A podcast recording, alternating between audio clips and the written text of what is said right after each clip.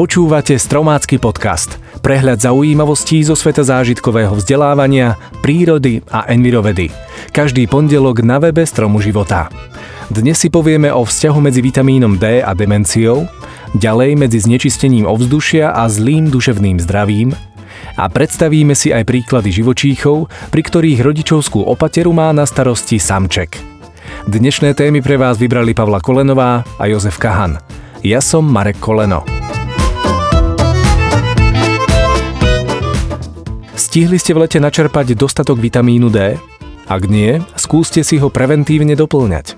V rozsiahlej štúdii totiž vedci naznačujú, že u starších ľudí môže jeho nedostatočný príjem zdvojnásobiť riziko vzniku demencie a Alzheimerovej choroby. V štúdii bolo sledovaných približne 1600 ľudí vo veku nad 65 rokov bez známok demencie.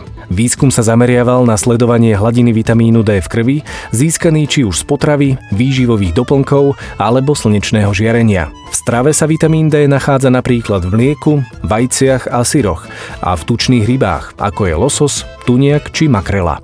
Po asi 6 rokoch sa u 170 účastníkov štúdie vyvinula demencia a stovke diagnostikovali Alzheimerovú chorobu.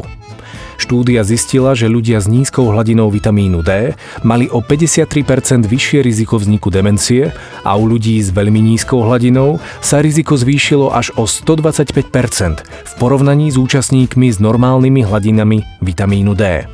Výsledky zostali rovnaké aj po zohľadnení ďalších faktorov, ktoré by mohli mať vplyv na riziko vzniku demencie, ako je vzdelanie, fajčenie a konzumácia alkoholu.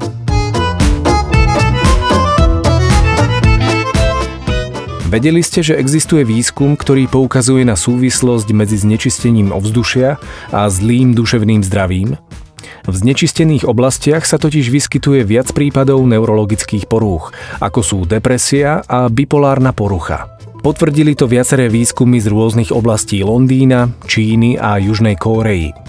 Veľa z toho, čo vedci vedia o vplyve znečistenia ovzdušia na mozog, je zo štúdií vykonaných na psoch a hlodavcoch. Pri nich sa pozoruje poškodenie plúc, nosa a mozgu. To, čo sa deje v prípade znečisteného ovzdušia v mozgu, napríklad u psov, sa podobá zápalu, ktorý je sprevádzaný príznakmi depresie. V Anglicku sa práve pripravuje výskum ovzdušia za pomoci 250 detí, ktoré budú na batohoch nosiť zariadenie na monitorovanie ovzdušia. Na základe tohto výskumu by chceli vedci zistiť, kde a kedy sú deti vystavené najväčším škodlivinám a pracovať na ich zmiernení. Zatiaľ však, čo vedci skúmajú súvis medzi znečistením a problémami duševného zdravia, jeden fakt je už dávno potvrdený. Pobyt v prírode má pre človeka výrazný psychologický prínos a pre náš nadmerne preťažený mozog je to výborný oddych. Tak si spravme tú láskavosť a poďme dnes do prírody. Hm? Samičky niektorých druhov živočíchov opúšťajú svoje mláďatá a všetku rodičovskú opateru prenechávajú svojim partnerom, otcom ich spoločného potomstva. Len málo otcov zachádza pri starostlivosti o potomstvo až tak ďaleko, ako je to známe o samčekovi morského koníka. Ten sa dobrovoľne ujíma roli gravidného samčeka – Samička morského koníka nakladie do vaku svojho partnera niekoľko stoviek vajíčok. Ten ich oplodní a následne sa sám o ne až do vyliahnutia stará. Ďalším príkladom sú tučniaky cisárske. Samička vajíčko po znesení zasunie medzi nohy, aby ho ochránila pred mrazom i hneď sa k nej prisunie knísavou chôdzou samček a spoločnými silami presunú vajíčko na jeho nohy. Pre tučniačich partnerov je tento manéver kvôli extrémne mrazivým podmienkam veľmi riskantný. Po presune vajíčka sa samička odoberie na lov potravy k moru. Samček zatiaľ vajíčko zahrieva v špeciálnom kožnom brušnom záhybe. V tom čase žije z dostatočnej zásoby vlastného tuku a šetrí energiu. Počas extrémne chladného počasia sa samčeky zhlukujú do obrovských skupín s početnosťou až 5000 jedincov. Načasovanie liahnutia mláďat je priam geniálne zosynchronizované s návratom samičiek z mora. Samička následne prevezme mláďa a doslova na smrť vyhľadovaný samček musí ešte prejsť niekoľko desiatok kilometrov k moru a až po načerpaní síl sa vracia k svojej samičke a mláďaťu.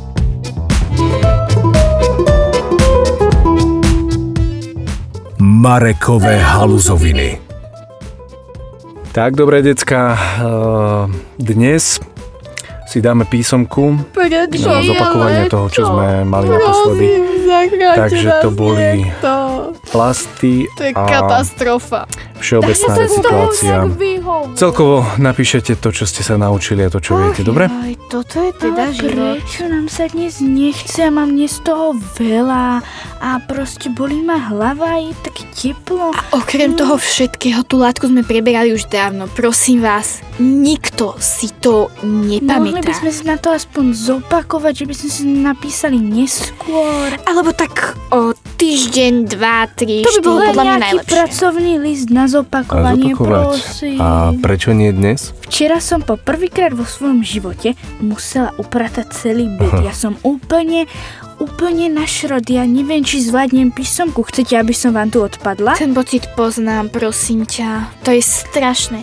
A okrem toho, včera som prvýkrát v živote videla živú kravu. Aha, aha. Viete, aké to je krásne stvorenie. Takú zlatú tú váričku mala. Hneď dobre, dobre, viete čo, ja, ja, ja mám toho tiež po včerajšku veľa, ja síce príjemného, ale no tak si predstavte, že včera večer mi volal pán riaditeľ Novák. Pán riaditeľ Osobne. Novák.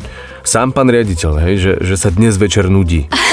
Či by som neprijal pozvanie k nemu domov a on mi veľmi rád navarí večeru, otvorí šampanské a natrhá jahody zo záhradky. Tak, alebo čo? Nie je to To je super?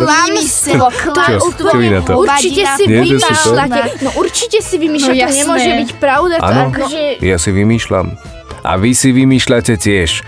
Takže ideme písať písomku. Výhovorky už nefungujú. Treba vymyslieť nejaký nový spôsob do budúcnosti.